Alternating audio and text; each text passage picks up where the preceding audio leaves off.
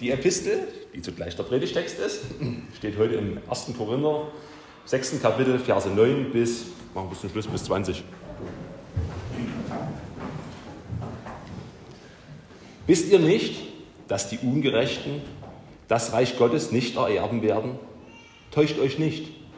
Weder Unzüchtige, noch Götzendiener, noch Ehebrecher, noch Lustlaben, noch Knabenschänder, noch Diebe, noch Habgierige, noch Trunkenbolde, noch Lästerer, noch Räuber werden das Reich Gottes ererben. Und solche sind einige von euch gewesen. Aber ihr seid reingewaschen, ihr seid geheiligt, ihr seid gerecht geworden durch den Namen des Herrn Jesus Christus und durch den Geist unseres Gottes. Alles ist mir erlaubt, aber nicht alles dient zum Guten. Alles ist mir erlaubt, aber nichts soll Macht über mich haben. Die Speise den Bauch und der Bauch der Speise. Aber Gott wird das eine wie das andere zunichte machen. Der Leib aber nicht der Hurerei, sondern dem Herrn und der Herr dem Leibe. Gott aber hat den Herrn auferweckt und wird auch uns auferwecken durch seine Kraft. Wisst ihr nicht, dass eure Leiber Glieder Christi sind?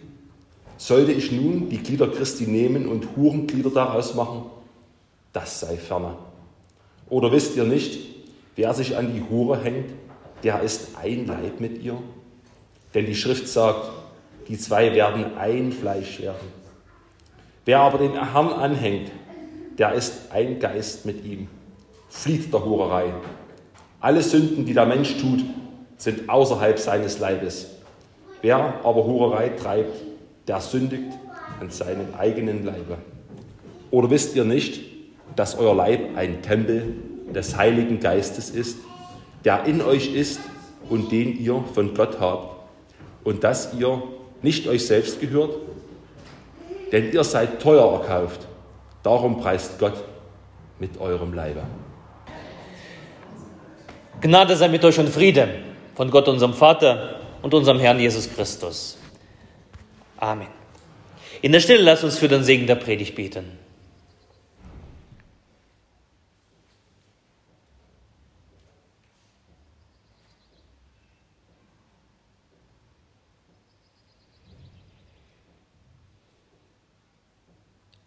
Herr, dein Wort ist meines Fußes Leuchte und dein Licht auf meinem Wege. Amen. Den Predigtext haben wir gehört und ich habe diese Predigt genannt, ein wesentlicher Unterschied. Es gibt nämlich einen wesentlichen Unterschied zwischen einem teuren Einkauf und einem billigen Einkauf. Ich denke, da stimmt ihr mir zu, dass wenn du einen teuren Einkauf machst, dann behandeln wir den teuren Einkauf sorgfältiger als einen billigen. Ich habe, habe mir diese Saison endlich einen Grill gekauft nach meinen Vorstellungen. Schon lange habe ich mir so einen Grill gewünscht.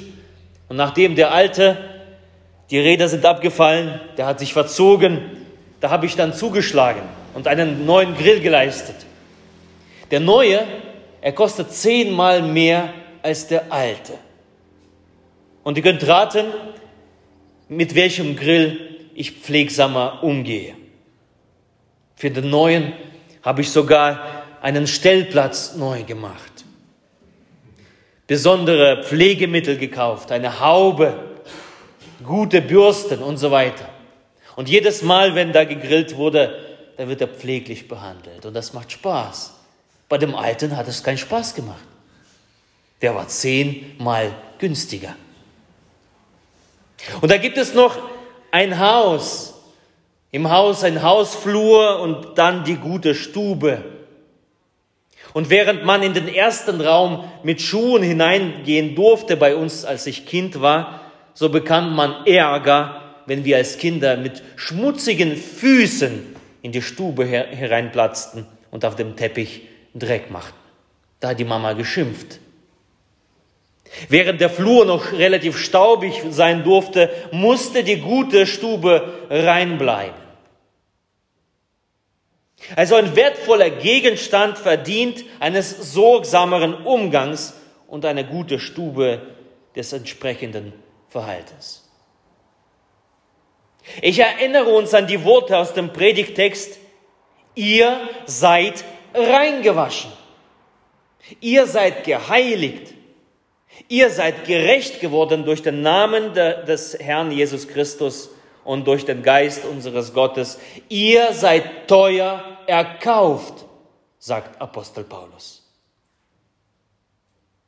Die letzten zwei Sonntage erinnerten uns daran. Der sechste und der siebte Sonntag nach Trinitatis, die Sakramentssonntage. Der Taufsonntag, also der sechste Sonntag nach Trinitatis, er erinnerte uns an unsere Taufe. Und der letzte Sonntag an das heilige Abendmahl, das stand im Fokus. Die heilige Taufe als Bad der Wiedergeburt und Erneuerung im Heiligen Geist. Die heilige Taufe, sie gibt uns einen Stand vor Gott. Sie ist die Neugeburt, in der uns ein neues Wesen verliehen wird. Unser menschliches Wesen wird darin vergöttlicht durch Gottes Gnade. Gott nimmt uns in Christus an und verändert unser Wesen in der Taufe, schafft unser Wesen neu, macht es zu seinem Wesen gleich. Wir sind seines Geistes durch die Taufe. Darum taufen wir von Anfang an. Kinder, Erwachsene, jeder, der zu Jesus kommt, wir taufen sie, weil wir eines Wesens mit Gott sein wollen. Nicht mehr lebe ich, sondern Christus lebt in mir, sagt Paulus. Das geschieht in der Taufe. Die heilige Taufe stellt uns in ein neues Licht. Das heilige Abendmahl wiederum erinnert uns immer wieder, immer wieder, immer während daran, wie teuer wir erkauft sind, wie wertvoll wir für Gott gewesen sind und wie wertvoll wir für Gott sind. Für dich und für mich floss das Blut. Für dich und für mich wurde der reine Leib Christi gebrochen das heilige Abendmahl, wenn wir daran regelmäßig teilnehmen, stärkt unseren Glauben, dient uns zum Heil und erhält uns in diesem Stand der erteuerten, äh, teuer erkauften Kinder Gottes, diesen Stand, den wir in der Taufe geschenkt bekommen haben. Das Abendmahl erhält uns in diesem neuen Stand, den uns Gott in der heiligen Taufe schenkt. Also diese beiden Sonntage, dieser Sakramentssonntage, ganz wichtig. Diese beiden Sakramente, die Gnadengaben Gottes, die Gnadenmittel Gottes, das Handeln Gottes darin, sie schaffen all die Voraussetzungen für die Botschaft, für den heutigen Sonntag, für den achten Sonntag nach Trinitatis. Was ist die Botschaft des heutigen Sonntags?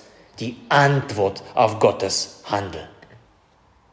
Die Antwort in unserem Leben auf Gottes Handeln durch, den Tau durch die heilige Taufe und durch das heilige Abendmahl. Und diese Antwort geschieht darin, so zu leben, dass es dem Stand und Wesen, die Gott uns verliehen hat, würdig und entsprechend ist. Es muss einen wesentlichen Unterschied geben. Warum wesentlichen? Weil wir eines Wesens mit Gott sind. Wir sind eines Wesens mit dem heiligen Gott. In der heiligen Taufe geworden und im heiligen Abendmahl immer wieder erneuert.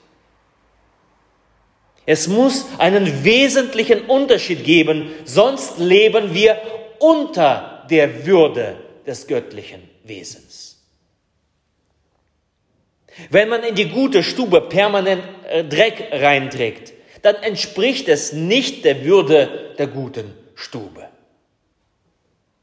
Wenn ein teuer gekaufter Gegenstand genauso behandelt wird wie ein billiger, dann schmäht es diesen, äh, diesen Gegenstand und seinen Besitzer. Ihr Lieben, wenn wir, die wir teuer erkauft sind, die wir geheiligt, gereinigt, gerechtfertigt, wenn wir so sind und so leben, als wären wir es nicht, dann leben wir unter der Würde, die Gott uns verliehen hat.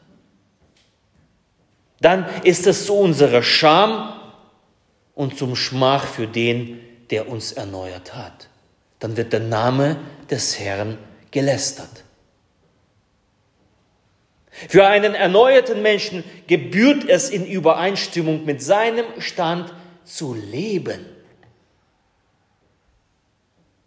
Darum verweist Apostel Paulus auf diesen unseren Stand, der uns gegeben ist und in dem wir uns, in dem wir erhalten werden als gereinigte, Geheiligte, gerechtgemachte und teuer erkaufte. Und Paulus ermutigt, er ruft dazu auf, Gott mit seinem Leben zu preisen. Statt ihn mit unserem Reden, Tun, Denken, Schande zu bringen. So zu reden, wie es dem Stand als erneuerter Mensch entspricht. Dazu ruft Paulus auf. So zu denken, dass es würdevoll ist und ehrenhaft. So mit Menschen umzugehen, dass ein jeder das Licht sieht, das Gott in uns gepflanzt hat und ebenso anfängt, Gott zu preisen. Es gibt einen Unterschied zwischen teuer und billig, zwischen Hausflur und guter Stube, zwischen dem Leib als der Tempel des Heiligen Geistes und dem Leib als Haus der Sünde. Es gibt einen wesentlichen Unterschied. Wie häufig sehe ich diesen Unterschied bei mir nicht. Ich weiß nicht, ob es dir anders geht. Wie häufig entehre ich dieses neu gekehrte Haus, das Gott in mir zugerichtet hat, die Wohnung für seinen heiligen Namen. Aber diesen Unterschied muss es geben. Darum lasst uns diesen Unterschied begehren. Lasst uns diesen Unterschied mit vollem Herzen verlangen, sich danach sehnen, nach diesem Unterschied. Und Gott wird das, was er uns in der heiligen Taufe angefangen hat und im heiligen Sakrament des Altars immer wieder stärkt, zu Vollendung bringen. Nach und nach, Schritt für Schritt. Aber es muss unser Begehren sein, unser Wunsch danach, unser Streben, unser Sehnen nach diesem heiligen Haus, nach diesem heiligen Tempel, der da ist, unser Leib. Es muss ein Begehren sein. Und wenn Gott das sieht, dann geht er mit uns diesen Schritt für Schritt. Nach und nach verwandelt er uns in sich selbst. Lasst uns das Begehren, auf das ein teurer Gegenstand eine entsprechende Würde ausstrahlt. Eine gute Stube wirklich eine gute Stube wird. Auf das ein erneuerter Mensch in uns in dem Wesen Christi auch als erneuerter Mensch gemäß dem Wesen Christi handelt. In unserem Denken, Tun, Reden. Lass uns dies aus tiefem Herzen ersehnen. Lass uns das begehren. Und möge Gott in uns dieses Verlangen wecken, möge er uns geben, das Wollen und das Vollbringen möge uns dazu geben seinen Heiligen Geist. Amen.